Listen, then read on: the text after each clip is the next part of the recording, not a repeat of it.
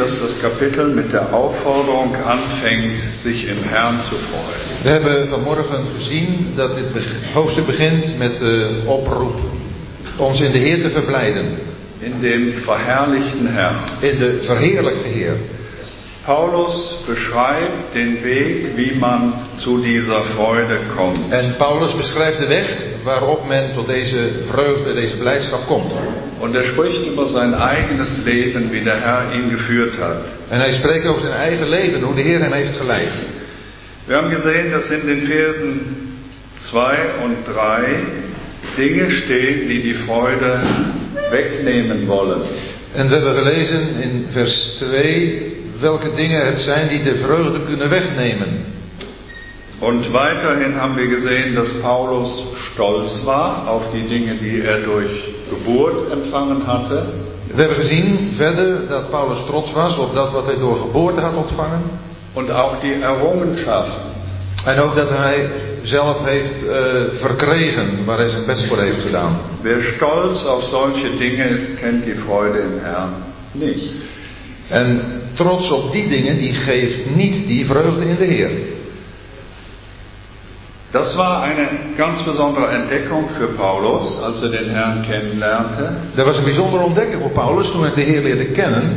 Und alle die Dinge, die ihm wertvoll waren, für die er sich sehr eingesetzt hat, En dat alle dingen waarvoor hij, eh, die waardevol voor hem waren en waarvoor hij zich zeer heeft ingezet. wovon er meinte, dass sie Gewinn waren, En waarvan hij meende dat het winst was. Die waren nicht nur wertlos, sondern sogar Verlust. Die waren niet alleen maar waardeloos, maar die waren verlies. Gewinn machen ist ein biblisches Prinzip. Winst maken is een bijbels beginsel. Der Jesus spricht davon, von sich als dem Sämann, der Samen in die Erde wirft. De Heer Jezus spreekt van zichzelf als de zaaier die zaad in de aarde werpt. Und wenn die Frucht aufgeht, bringt sie 30 oder 60 oder 100-fach. En als de vrucht dan opkomt, dan brengt ze 30 of 60 of 100voudig vrucht. Und Paulus hat sich sehr eingesetzt En Paulus heeft zich bijzonder ervoor ingezet. und dann sieht er, dass es alles umsonst war. En dan ziet hij dat het allemaal voor niks was. Vielleicht gibt es hier Leute, die eine Firma haben. Misschien zijn er die mensen die hebben een bedrijf. Die Firma geht nicht gut Het gaat niet zo goed met het bedrijf. und dann holt, äh, ruft er seine Arbeiter zusammen Dan komen de werknemers, die roept hij bij elkaar. und er sagt, wir haben letztes Jahr nichts verdient, wir müssen uns jetzt mal alle anstrengen. We hebben vorig jaar hebben we eigenlijk niks verdiend en we moeten nu allemaal ons best gaan doen. Seid ihr bereit, pro Tag zwei Stunden mehr zu machen? Zijn jullie bereid om per dag gewoon twee uur langer te werken? Und die Mitarbeiter sind bereit dazu, sie schätzen den Chef. De medewerkers zijn er bereid toe, ze waarderen hun baas. Sie krempeln die Arme hoch. Ze stropen de mouwen op. Sie arbeiten zwölf, Jahr, zwölf Monate mit ganzem Einsatz. Twaalf maanden lang zetten ze zich volledig in. Und am Ende des Jahres sehen Sie, Sie haben, äh, stellen Sie fest, dass Sie Verlust gemacht haben. En aan het eind van het jaar dan moeten ze vaststellen, jongen, Ein Jahr umsonst gearbeitet. we hebben verloren. Een jaar voor niks gewerkt. Alles, was Paulus gewirkt hatte, umsonst. Alles wat Paulus gedaan had, was voor niets. Nein, nicht umsonst. Es Nee. war Verlust. Niet voor niets, het was verlies. Und wenn man Verlust macht, dann muss man sorgen, dass man den ausgleicht, denn sonst hat man eine große Schuld. Ja, en als er verlies is, dan moeten we zorgen dat dat verlies wordt weggewerkt, want anders is er een grote schuld. Und solch eine Entwicklung führt natürlich nicht dazu, dass man sich freut. En zo'n ontwikkeling die leidt daar natuurlijk niet toe dat men zich verheugt. Aber das war eine notwendige Voraussetzung für Paulus, dass er zu echter Freude kam. Maar dat was een eh, echte voorwaarde voor Paulus om tot die werkelijke vreugde te komen. Als er den Herrn kennenlernte, kam sein Leben in die richtige Richtung. Toen hij de Heer leerde kennen, toen kwam zijn leven in de goede richting. Und plötzlich hat er eine tiefe Freude dadurch, dass er den Herrn kennenlernte. En plotseling had hij daar een grote en diepe vreugde door dat hij de Heer had leren kennen. Am Ende von Vers 8 geht er noch weiter. Da spricht er nicht nur vom Verlust, Aan het eind van vers 8 gaat hij nog verder en dan spreekt hij niet alleen maar van verlies. Da spricht er von Dreck. Daar spreekt hij van drek, vuilnis. Ich weiß nicht, Fäulnis. Vuilnis, ah, de drek is al goed. Ich habe mal gelesen in einem Kommentar, dass das äh, eine Bezeichnung ist für Dinge, die man unbedingt weghaben will, weil sie sehr übel riechen. Ik heb eens in een commentaar gelezen dat het gaat om dingen die je echt kwijt wilt omdat ze stinken. Und das geht doch sehr, sehr weit. En dat gaat toch al heel ver. Alles, worauf wir stolz sind, stinkt. Alles waarop wij trots zijn, dat stinkt. Wer von euch ist völlig frei von Stolz? Wie van jullie is vrij van trots? Niemand? Niemand? Das nimmt die Freude weg. Dat eh, neemt de vreugde weg. Und hier sehen wir den Weg zu echter Freude. En hier zien wij de weg naar echte vreugde. Nicht nur Verlust, Dreck. Niet maar verlies of schade, maar drek. Und er sagt, ich achte es für Dreck, damit ich Christus gewinne. En hij zegt, ik acht het als vuilnis, opdat ik Christus mag winnen. Er hatte ihn doch gewonnen. Maar hij had hem toch gewonnen? Nein, Nee. nach 25 oder fast 30 Jahren Christenleben will er immer noch Christus gewinnen. Nee, na 25 of misschien 30 jaar van zijn christenleven wil hij nog steeds Christus winnen. Er möchte den Herrn immer tiefer kennenlernen. Hij wilde de Heer graag steeds dieper meer leren kennen. Er möchte eine viel tiefere Freude im Herrn erfahren. Hij wilde een veel diepere vreugde in de Heer ervaren. Und dann sagt er noch, und in ihm gefunden werden. En dan zegt hij nog, en in hem bevonden worden. Ich möchte nicht nur ihn gewinnen, Ik wil niet alleen hem winnen, ich möchte völlig eins gemacht werden mit ihm. ik wil helemaal één, geworden, één gemaakt worden met hem.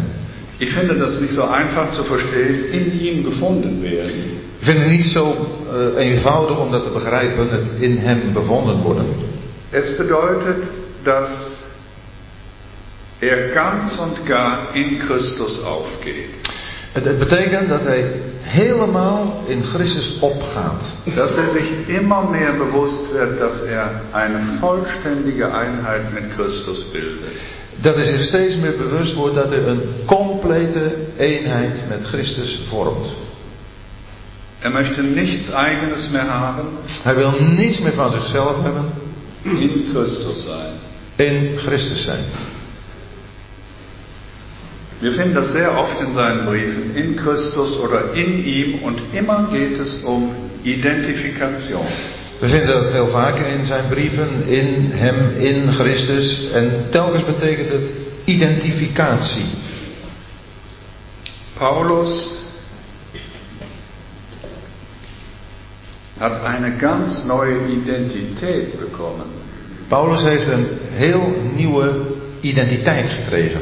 Seine Identität war Christus. Zijn identiteit was Christus. Und in dem Maße, wie er das erlebte, nahm die Freude zu. En naar de mate dat hij dat beleefde, nam zijn blijdschap toe. Danach hat er sich ausgestreckt Daar heeft hij zich naar uitgestrekt. und es war sein Wunsch, dass die Philipper, die ja auch Probleme hatten, En, das auch erfahren würden. En het was zijn wens dat de Filippiërs, die ja toch ook eh, problemen hadden, dat ook zouden ervaren.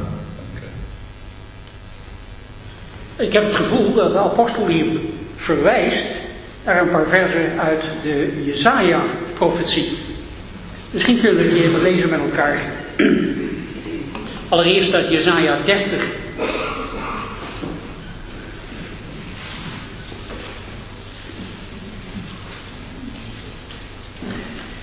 In Jezaja 30 zegt Jezaja het volgende, ik begin in het midden van vers 20.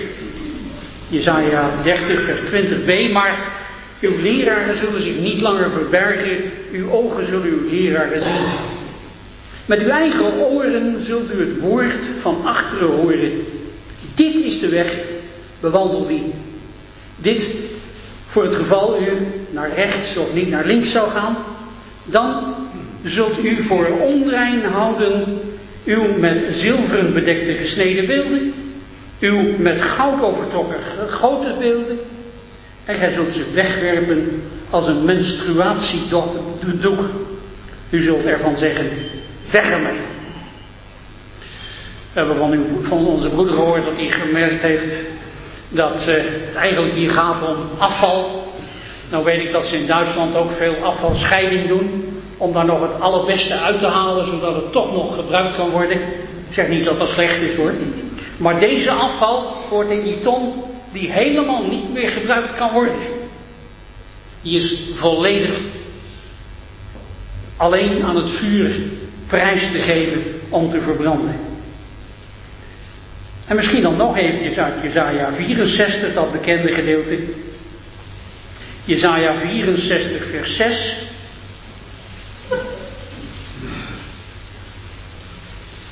Jezaja 64, vers 6. Echter, wij zijn allen als een onreine.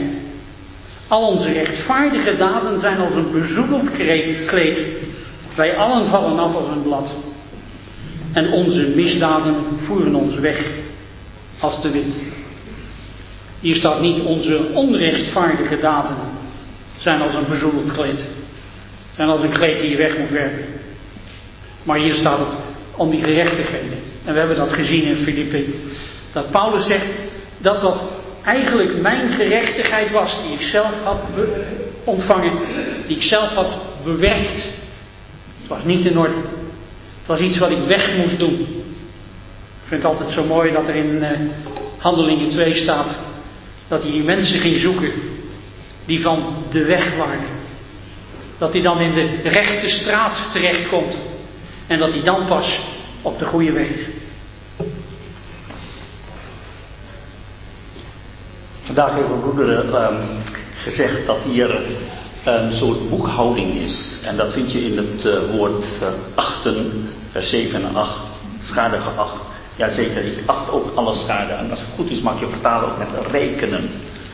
Dat is een rekensommetje. En christenen mogen ook rekenen. En dan heb je een groot verschil, want dat, dat vind je keer op keer hier in, in, in dit vers. Om hem, om hem, om hem. Je hebt een rekensommetje zonder hem. En je hebt een rekensommetje met hem. Dat is niet helemaal te vergelijken, maar in het boek Richter had je een, uh, een uh, richter, Gideon geheten. Die zat te rekenen in de oorlog tegen de Midianieten. Zal je met 300 soldaten 132.000 Midianieten kunnen verslaan? Als je zo rekent, dan denk je, nou die 120, dat is, dat is ongelijke strijd. Maar hij heeft alles, hij heeft anders leren rekenen. Toen de Heer erbij kwam, toen was daar een 1 voor die 300 nullen. En die 132.000 nullen, dat wordt zo verslagen. En dat is hier ook in de Filippi-brief. Rekenen, eerst rekenen. Rekensommetje. En zonder de Heer. En dan, wat winst was, ja, we hebben het toegepast op alle mogelijke dingen. Maar ik denk dat, dat, uh, dat Paulus in het bijzonder hier denkt aan een religieus vlees. En dat betekent winst in die zin, hij wilde God dienen. Want zelfs bij de, uh, bij de vervolging van de gemeente meende hij God te dienen. En we hebben gezegd dat in vers 3, wij die God dienen, dat is een religieus dienen. Paulus wilde tot God naderen. En als je tot God wil naderen, dan zijn die zeven punten die net genoemd zijn, zijn positieve dingen. Je moet besneden zijn, want als je niet besneden bent, mag je zo de tempel niet in. De onbesnedenen mogen niet in. Maar toen Paulus leerde om anders te rekenen, om de, de Heer erbij te betrekken. En dat is denk ik het geheim van dit alles. Verblijf u in de Heer. De Heer wordt ingevoerd. En toen, toen de Heer erbij was, toen was de rekensom helemaal anders.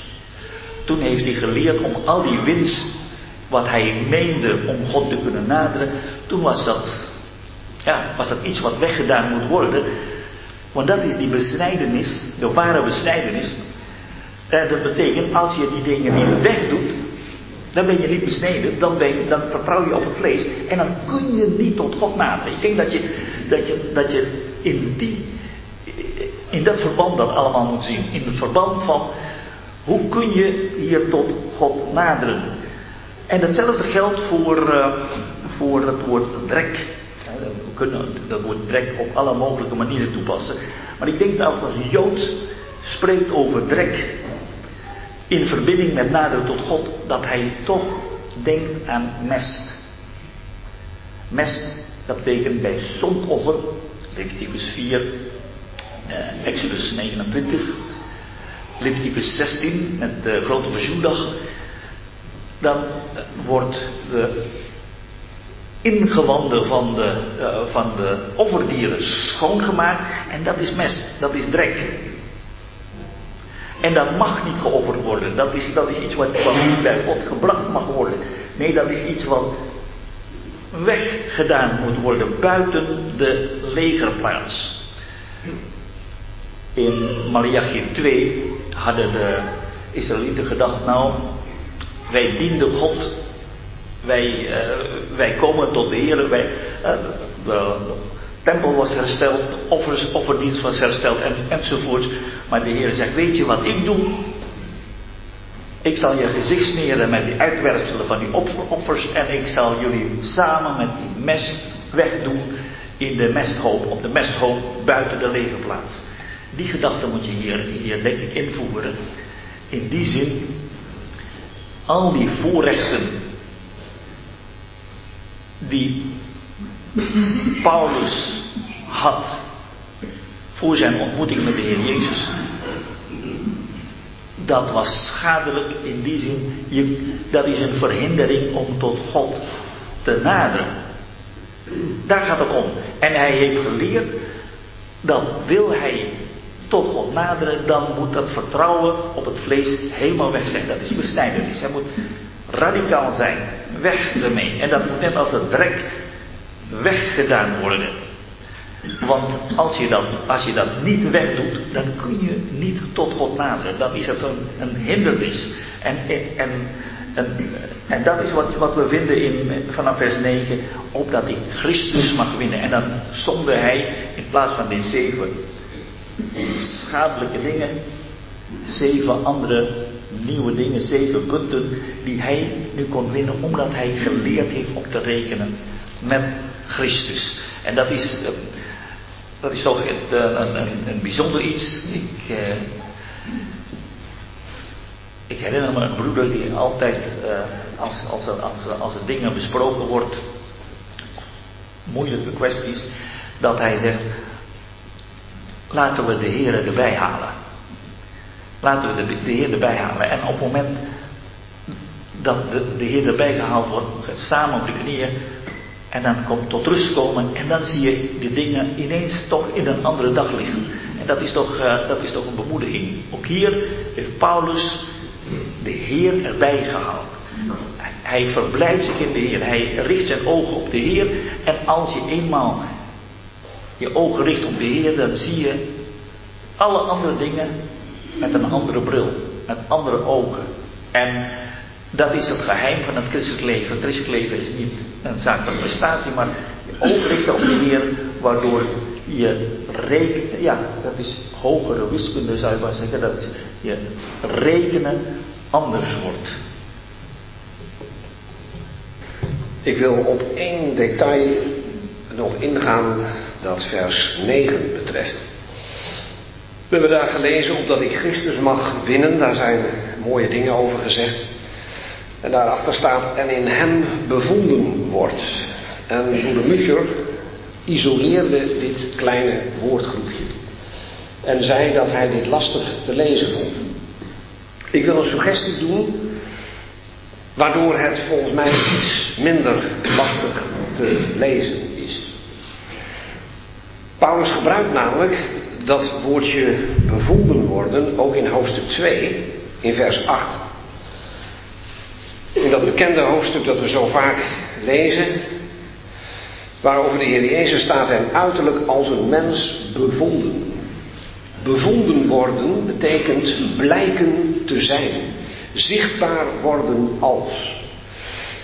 In Filippi 2, vers 8 is duidelijk dat op een gegeven moment, als aan alle kanten duidelijk is geworden dat de Heer werkelijk een mens was, toen dat gebleken was, heeft hij zichzelf vernederd, gehoorzaam wordend tot de dood.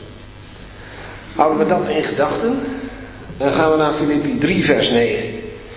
En dan zult u merken dat ik doorlees. En in hem bevonden wordt niet in het bezit van mijn gerechtigheid die uit de wet is, maar van die welke door het geloof in Christus is. Oftewel, als je Christus wint, als je hem helemaal voor jezelf wilt bezitten als de enige die richting, zin en doel aan je leven geeft, hoe blijkt dat dan in de praktijk? Wat blijkt daar dan van? Dan blijkt je, niet in eigen kracht, maar in Hem, niet in het bezit van je eigen gerechtigheid, die uit de wet is in dit geval, maar van die welke door het geloof in Christus is. Dus leest u bevonden worden als, of bevonden worden in het bezit van, als blijken te zijn in het bezit van. De Duitsers zeggen dat zo mooi zich herausstellen. Dat betekent het wordt zichtbaar. Het blijkt. Je wordt zo gevonden. Christus werd uiterlijk een mens bevonden. Het werd aan alle kanten duidelijk zichtbaar. Hij was werkelijk een mens. En niet iemand in een schijnlichaam. Zo zal iemand die zich richt op de persoon van Christus. Als de enige voor wie het de moeite waard is te leven. En die in die zin geestelijk winst maakt. Hoe wordt dat in zijn leven zichtbaar? Doordat hij niet iets van zichzelf gaat etaleren en naar buiten brengen en zichtbaar maken. Maar dan is het dus niet de eigen gerechtigheid, maar die die door het geloof in Christus is. En dan verduidelijkt de apostel dat de gerechtigheid die uit God is, gegrond op het geloof. Geloof. En wie gelooft, die laat juist zien dat hij het zelf niet kan. Die vertrouwt op een ander. Die vertrouwt zichzelf toe aan een ander. En wie dat doet, die vertoont hier het hier beschreven kenmerk. De gerechtigheid die uit God is. Het gaat om die persoonlijke relatie. Om de uitnemendheid van de kennis van Jezus Christus, mijn Heer.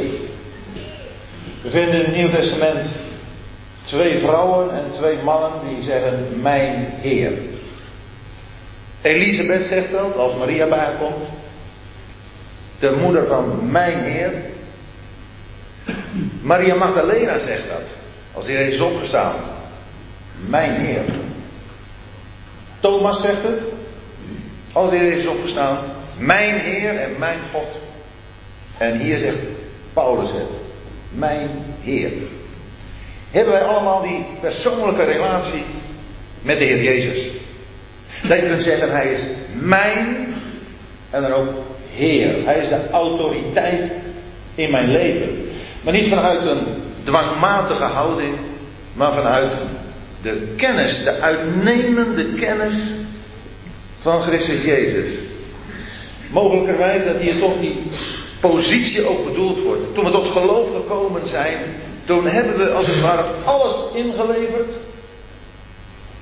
om die uitnemende kennis van de Heer Jezus te ontvangen.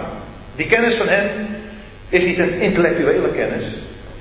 Die kennis doe je niet op pas nadat je een aantal jaren Bijbelstudie gedaan hebt, noodzakelijk, maar niet voorwaardelijk.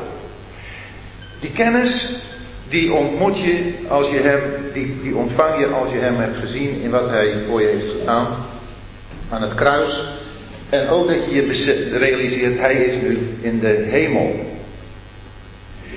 Dan hebben we al het een en ander gehoord over het schade lijden en vuilnis achten. Om hem te winnen, daar zit dan die activiteit in. Om dan in hem bevonden te worden, door niets anders meer gekenmerkt te worden dan door hem. Niet in het bezit van mijn gerechtigheid die uit de wet is, weg daarmee. Maar van die welke door het geloof in Christus is. De gerechtigheid die uit God is. God is de oorsprong. Gegrond op het geloof. Om Hem te kennen. En ik denk dat dat een, een tweede uh, vorm van kennen is die uitgaat van die uitnemende kennis van Hem. Maar dan komt het verlangen om Hem te kennen. En toen ik pas met Bijbelstudie begon, dat is al even geleden, maar er zijn er soms van die dingen die blijven hierbij. En een van die dingen die mij bijgebleven zijn, is wat we in Hosea lezen. In Hosea 6.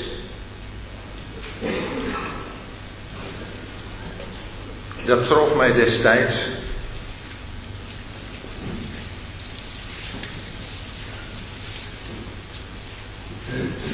Hosea 6, vers 1.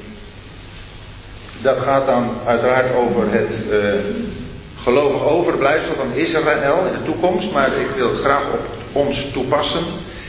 Kom laten wij terugkeren naar de Heer, want Hij heeft verscheurd, maar Hij zal ons genezen. Hij heeft geslagen, maar Hij zal ons verbinden. Na twee dagen zal Hij ons leven maken. Op de derde dag zal Hij ons opstaan. Dan zullen wij voor Zijn aangezicht leven. En dan, dan zullen wij kennen. Daar hebben we die uitnemende kennis door het werk van de Heer Jezus. En dan in vers 3, het tweede, de tweede zin. Wij zullen er naar jagen de Heer te kennen. Dus het eerste kennen, wij kennen Hem. Het is door wat Hij van zichzelf heeft laten zien, waardoor we levend geworden zijn. Maar als je dat hebt ontvangen, dan ga je er naar jagen om Hem te kennen. Want je wilt Hem beter leren kennen. Steeds meer. En ik weet dat het voor mij in elk geval was de enorme aanzet om Gods woord te gaan bestuderen. Je wil hem leren kennen. Meer en meer. En het gaat niet zonder Bijbelstudie. Nogmaals, het gaat niet om intellect. Maar het gaat om liefde voor de Heer Jezus. En om Hem te ontdekken in het woord. Overal te zien wat Hij van zichzelf laat zien. Ja, dat verlangen had Paulus om Hem te kennen. En de kracht van zijn opstanding. Paulus die wilde in alles gelijkvormig worden aan de Heer Jezus. De kracht van zijn opstanding betekent dat hij de Heer Jezus heeft leren kennen als degene die door de dood is heen gegaan. En in het opstandingsleven weer zichtbaar is geworden. In, de, in het achterlaten van de dood en de kracht van zijn opstanding heeft ook een hele praktische betekenis voor ons. Wij kunnen deze dingen alleen maar waarmaken als we ons iets realiseren van de dood van Christus, waarin alles is verdwenen van het vlees, alles van de eigen trots, alles van de eigen verdiensten. Het is allemaal verdwenen.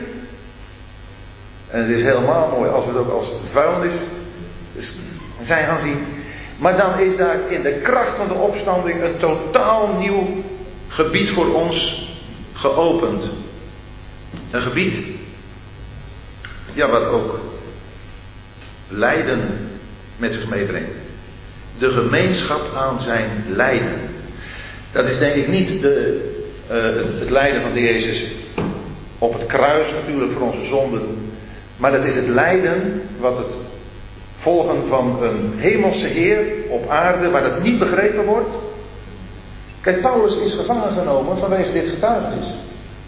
Van een verheerlijkte Heer in de hemel.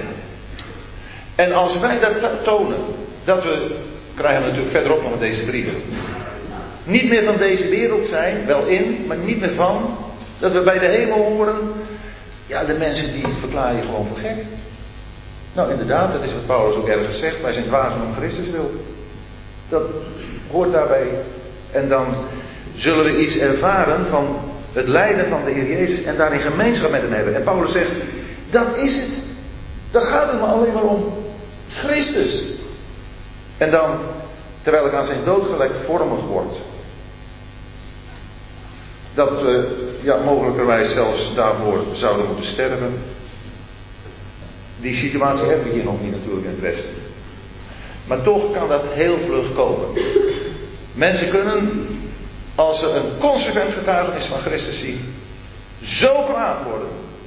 Dat ze in elk geval gaan aanklagen misschien. En er, kan, kunnen door, door woede-uitbarstingen enorm uh, gewelddadige uitingen komen naar de christen toe die consequent leeft. Maar dan kijkt hij toch uit naar dat, om hoe dan ook te komen tot de opstanding uit de doden. Want het gaat om het leven. Dat bezitten we en daar gaan wij ook heen. Naar Hem die ons leven is en nu al in de heerlijkheid is. Wij hebben hier het woord mijn Heer voor ogen gehad. Het is verbazend waarom die apostel van de wij-vorm naar het ik wisselt. En ik denk dat er achter een bijzondere reden ligt. Als hij over wij spreekt, dan zijn het heel veel dingen die positie inhouden. Wat waar is van iedereen. Maar hij weet wel dat uh, tijden moeilijk zijn. Hij heeft in hoofdstuk 2 gezegd dat iedereen voor zichzelf zorgt, niet meer voor de dingen van de Heer bezorgd is. Later moet ik zeggen, al in Azië hebben mij verlaten. Het zijn vijanden van het kruis van Christus aanwezig. En in deze tijd leven nog de Filipijnsen. Moeilijke tijd. En wij ook. En dan komt het, zijn wij overwinnaars? Zijn wij zorgen die dat wat nu in de wereld, in de christelijke wereld afloopt, overwinnen. En daarom schrijft hij opeens niet meer in die wij-vorm, maar in de ik-vorm. Mijn Heer. Heeft in hoofdstuk 1 gezegd, het leven is voor mij Christus. Heeft in hoofdstuk 4 gezegd dat hij, ik heb geleerd, ik heb geleerd. Hij zegt niet wij hebben dat geleerd, dat God genoeg is. Hij zegt in hoofdstuk 2, ik word als drankoffer geofferd. En dat is heel bijzonders dat wij deze persoonlijke relatie met de Heer hebben, mijn Heer. We hebben die vier teksten aangehaald. Is de Heer in je leven gekomen? De moeder van mijn Heer komt in het leven van Elisabeth. Is de Heer in je leven gekomen? Bent u vanmiddag hier? Je hebt überhaupt geen relatie met de Heer. Je bent hier omdat je ouders of dat kennissen hier zijn. Heb je hem ontmoet? Wel genade dat hij mens wordt. Dat hij een moeder had. Wat een geheim van genade. Mijn, de moeder van mijn Heer. Ben je misschien zoals Thomas? Ongelovig, twijfelt, je weet niet hoe het verder moet. Je gelooft niet op de opstanding van de Heer. Hij komt vanmiddag naar jou toe en zegt, leg je hand in mijn zij. Ik ben hier geweest, ik ben hier geweest en gestorven en opgestaan. En dan kan alleen Thomas uitbarsten, mijn God, mijn Heer. Wat geweldig als dat vanmiddag een reëel, levende realiteit voor, zou, voor jou zou worden.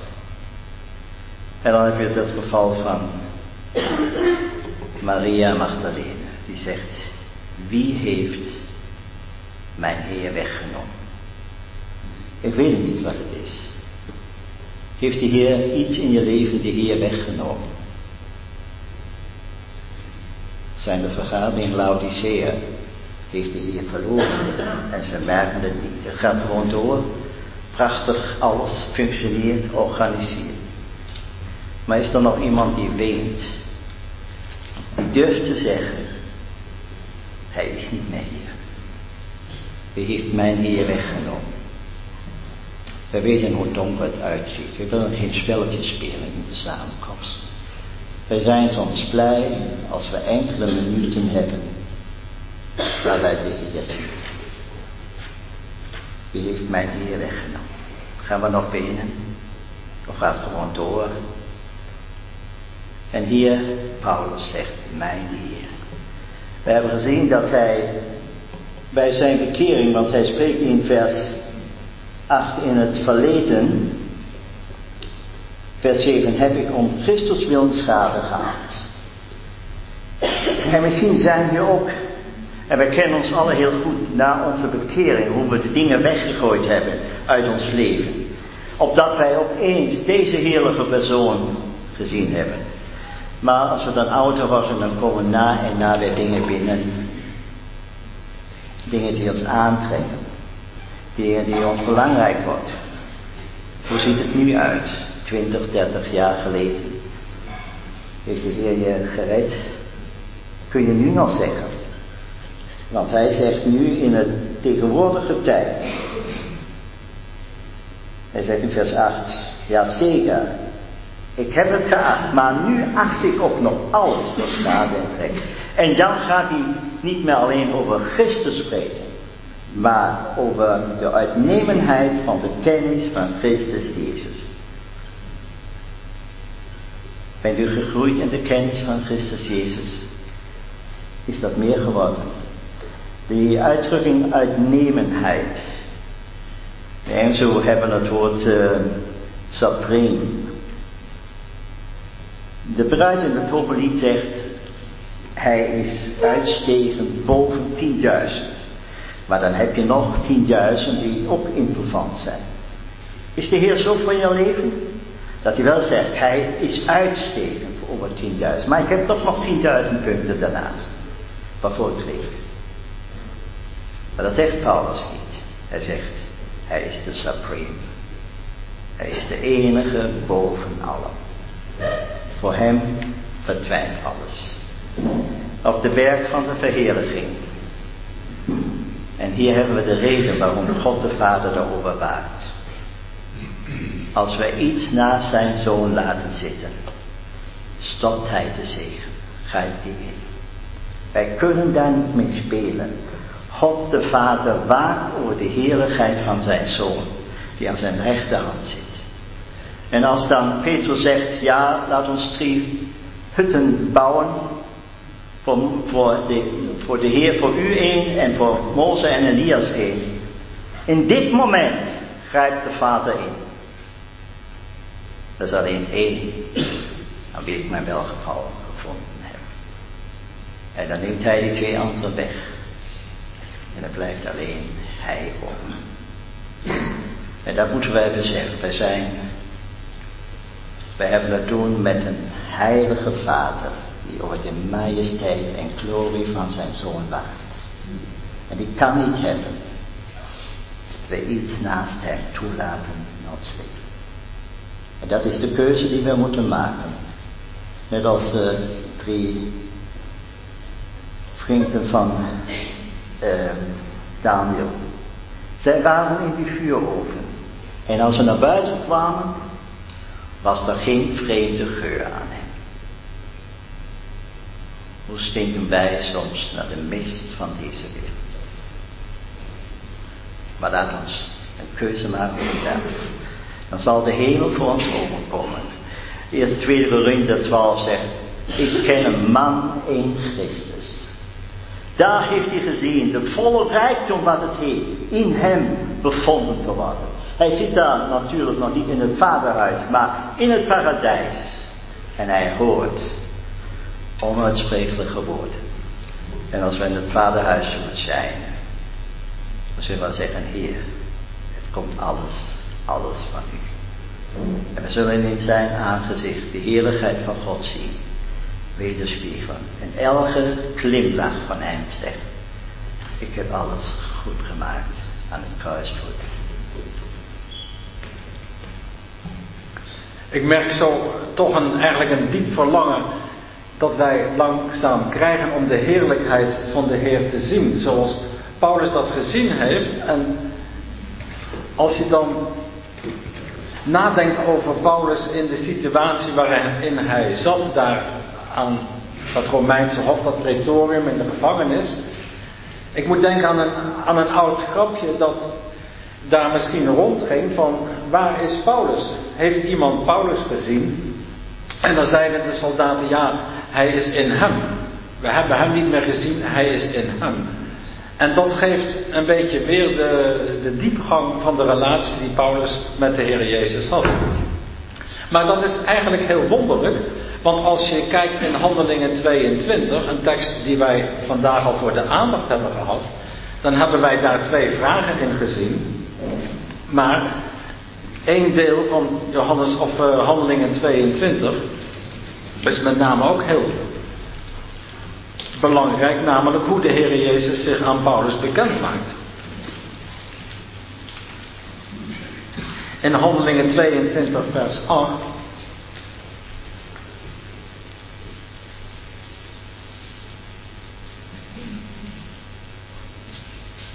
Daar zegt de Heer Jezus tegen Paulus: Ik ben Jezus de Nazarener. Het is de enige keer dat de Heer Jezus dat zo tegen Paulus zegt. We hebben drie van dit soort op elkaar gelijkende geschiedenissen. En broeder heeft dat al voor de aandacht gebracht. Maar om Paulus aan te spreken bij de naam van zijn verwerping. Nazar, dat heeft iets in zich van wortel, een verachtelijk gebied. Uit de profeet Jesaja weten we ook dat het een gebied was in, Galilea waar eigenlijk God niet meer gekend werd. Dus de naam van Jezus is ook zijn menselijke naam. En de Heer Jezus die Paulus volkomen tot staan weet te brengen en volkomen weet te overtuigen van zijn foute leven tot dan toe. Die roept Paulus met deze naam van verwerping. En als je daar nadenkt over Filippenzen 3, dan komt daar eigenlijk een ontmoeting op ons af van iemand die van een geweldige statuur is. Paulus, dat is al opgemerkt, komt niet in de Filippense brief in het hoofdstuk dat wij voor de aandacht hebben als een zondaar op ons af, als een moordenaar aan het kruis of als een boosdoener aan het kruis die echt gered moest worden van zijn zonden. Hij komt dan op ons af als iemand met een geweldige statuur. Iemand voor wie je een enorm respect kan hebben. Die heeft het beste onderwijs gehad wat je in Israël kon krijgen. Een geweldige afkomst, een geweldige opvoeding. Alles komt in deze man samen. God heeft hem echt als een vat voorbestemd om op het juiste tijd staan gebracht te worden. Maar toch is deze man tot staan gebracht door iemand die, ze, die hem bij zijn eigen naam van verwerping Jezus de Nazarener aanroept. En dat geeft iets weer van de heerlijkheid van de persoon van Jezus Christus. Die hem op die manier tot staan brengt. Er was waarschijnlijk in heel Israël niemand voortreffelijker dan Paulus. En hij is door iemand tot staan gebracht die de naam van de verwerping heeft meegekregen in Israël. Er was geen verachtelijke naam voor vele Israëlieten dan Jezus de Nazarener. Hoe hebben zij hem veracht op het kruis van Golgotha? En dat is het bijzondere eigenlijk als je nadenkt over deze ontmoeting die Paulus eigenlijk ook met ons wil hebben. Om ons oog ook op de Heer Jezus te richten vanuit zijn perspectief. Hoe kijkt hij naar de Heer Jezus? En dat vind ik zo prachtig in dit hoofdstuk, dat Paulus ons meeneemt. Hij neemt ons als het ware mee met zijn verrekijker gericht op Christus. Het is ook niet voor niks dat hier steeds de naam van Christus wordt genoemd. We hebben daarover nagedacht wat Christus betekent als gezalfde. Maar dit hoofdstuk is echt een Christus hoofdstuk. Het ambt, het drievoudige ambt wat de Heer Jezus hier op aarde heeft uitgevoerd. Dat van koning, priester en profeet. Dat in die naam van gezalfde tot uitdrukking komt. Dat is in dit hoofdstuk centraal. En dat is ook een belangrijk aspect als Paulus ons oog op hem, die daarboven is, gericht houdt. Hoe spreekt hij hem aan? De ene keer als Jezus Christus, de andere keer als Christus Jezus, een derde keer als Christus, een vierde keer als mijn Heer.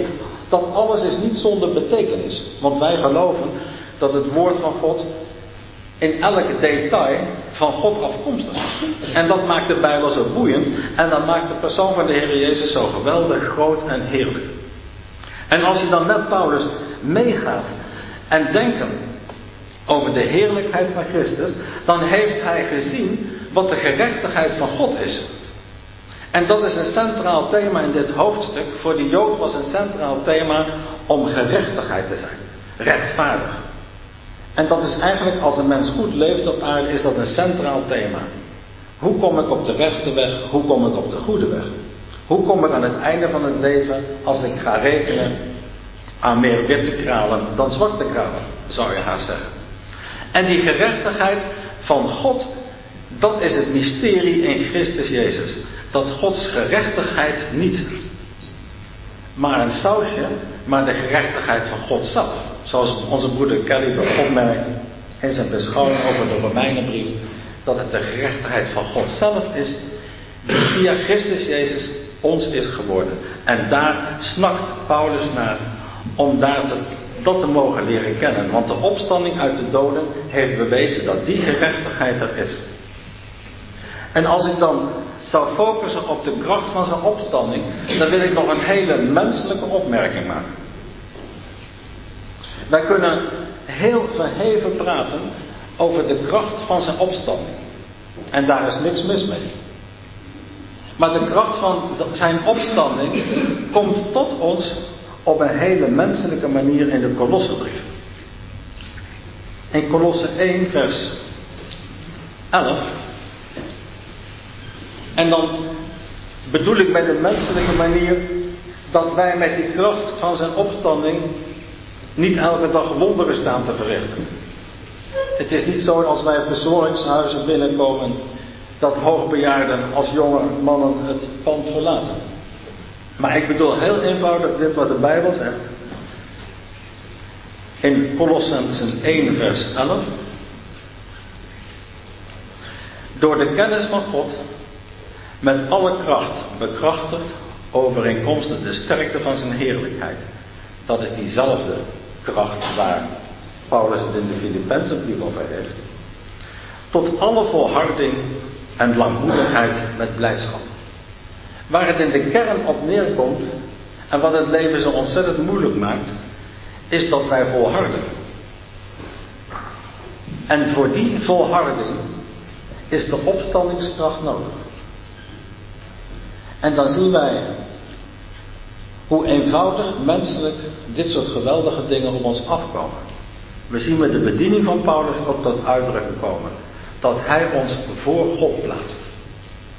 De bediening van Paulus is ons om ons voor God te plaatsen. Anders dan Johannes die God voor ons plaatst, maar Paulus plaatst ons voor God. En de meest verheven zaken, de kracht van zijn opstanding, komen op de meest menselijke wijze op ons af. Gewoon volharden. Tot zover. Wenn man die Verse 10 und 11 etwas oberflächlich liest, dann könnte man denken, Wanneer we de versen 10 en 11 wat oppervlakkig lezen, dan zouden we kunnen denken dass es bei der Auferstehung in Vers 10 und in Vers 11 um dasselbe geht. dat het bij de opstanding in vers 10 en in vers 11 om hetzelfde gaat. Wenn man aber mal genauer hinschaut, dann sieht man, dass es zwei unterschiedliche Dinge sind. Maar als we wat nauwkeuriger kijken, dan zien we dat het twee verschillende dingen zijn. Insgesamt finden wir in den Versen 10 und 11 vier Dinge. We vinden in zijn totaliteit in vers 10 en 11 vier dingen. Das erste ist, ihn zu erkennen. Het eerste is hem te kennen. Das zweite ist, und die Kraft seiner Auferstehung. Het tweede is en de kracht van zijn opstanding. Das dritte, und die Gemeinschaft seiner Leiden. En het derde, de gemeenschap aan zijn lijden. Und schließlich mündet es darin, Vers 11, ob ich auf irgendeine Weise hingelangen möge zur Auferstehung aus den Toten. En dat mondt tenslotte daarin uit dan dat we om hoe dan ook zullen komen tot de opstanding uit de doden. Das sind vier Dinge, nach denen Paulus sich ausstreckt. Dat zijn vier dingen waar Paulus zich naar uitstrekt. Wir haben schon gehört, über ihn zu erkennen. We hebben al gehoord over hem te kennen. Und das Zweite ist, dass er in der Zeit, wo er als Mensch hier auf der Erde war, die Kraft seiner Auferstehung kennenlernen würde. En het tweede is dat hij, terwijl hij op aarde is, dan ook de kracht van zijn opstanding wil leren kennen. Ich möchte hinweisen auf Epheser 1. Ik wil verwijzen naar Efeziërs 1. Da heißt es ab Vers 19, Daar lezen we vanaf vers 19. und welches die überragende Größe seiner Kraft an uns, den Glaubenden, nach der Wirksamkeit der Macht seiner Stärke, in der er gewirkt hat in dem Christus, indem er ihn aus den Toten auferweckte. Die Kraft, in der Gott den Herrn Jesus auferweckt hat, Die kracht waarmee God de Heer Jezus uit de doden heeft opgewekt, das ist die Kraft, in der Gott heute in uns als Gläubigen wirkt. dat is die kracht waarmee God vandaag in ons gelovigen werkt. Und danach sehnte sich der Apostel, dass diese Kraft sich völlig in seinem Leben, in seinem Dienst auswirken könnte. En daar verlangde de apostel naar dat deze kracht zich volledig in zijn leven, in zijn dienst zou kunnen uitwerken. Und dann wünschte er die Gemeinschaft seiner Leiden. En dan wenst hij de gemeenschap aan zijn lijden. Und er sagt dazu, indem ich seinem Tod gleichgestaltet werde. Waarbij hij dan ook nog zegt, terwijl ik aan zijn dood gelijkvormig word. Er sagt gleichsam, ich bin bereit, auch für Christus zu sterben. Hij zegt, ik ben bereid ook voor Christus te sterven. Dieser Wunsch des Apostels ist in Erfüllung gegangen. Deze wens van de apostel is in vervulling gegaan. Wahrscheinlich hat es fünf oder sechs Jahre gedauert, Waarschijnlijk heeft het vijf of zes jaar nog geduurd.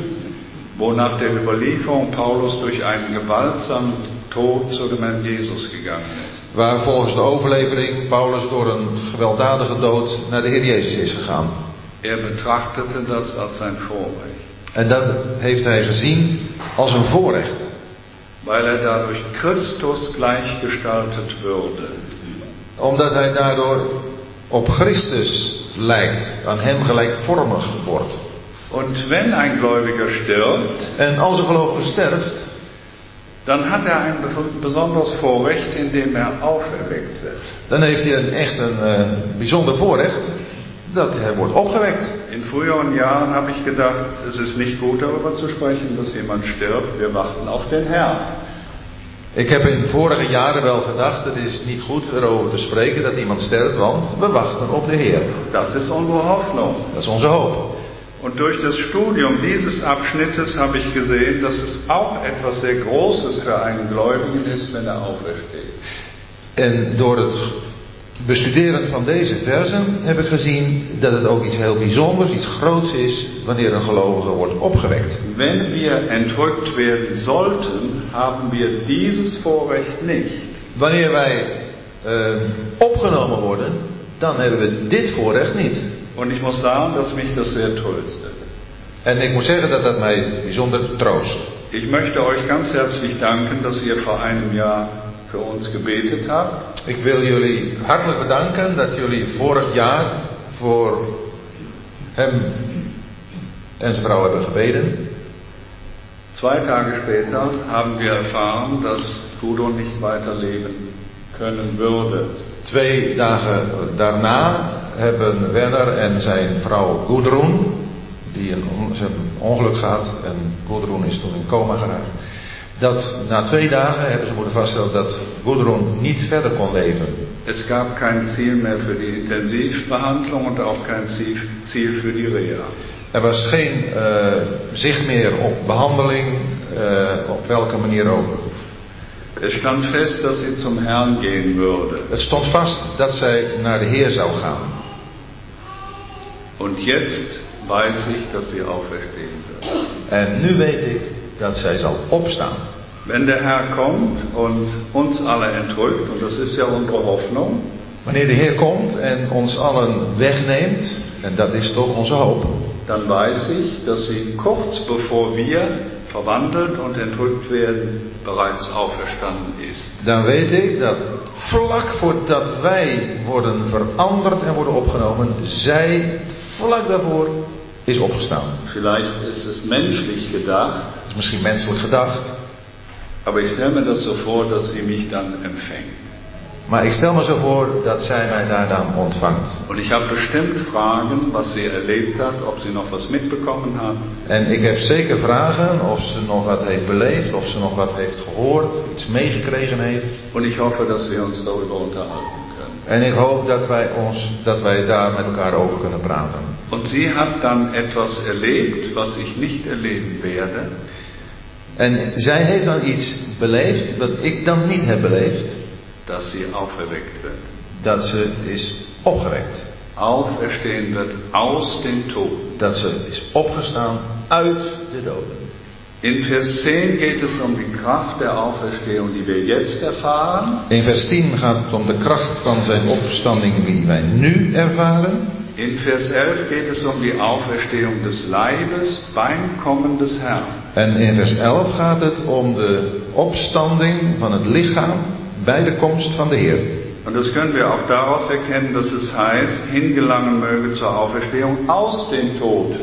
En dat kunnen we ook daaraan zien dat hier staat om te komen tot de opstanding uit de doden. Die große Schar aller Erlös, aller äh, Erlösten, die heimgegangen sind, von Adam angefangen, De grote schare van verlosten eh, vanaf Adam bis zum letzten, der kurz vor der Wiederkehr des Herrn äh, heimgegangen ist. tot aan de laatste die vlak voor de komst van de Heer Jezus is eh, ontslapen.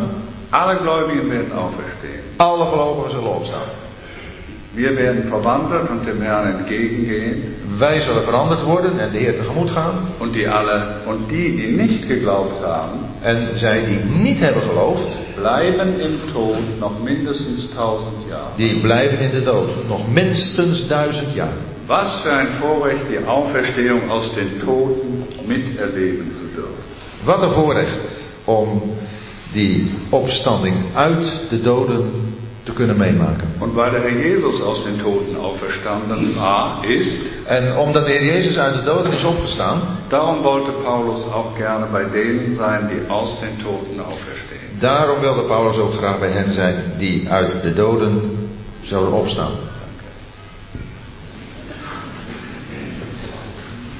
Over het eerste en het derde vers van het 14 zegt.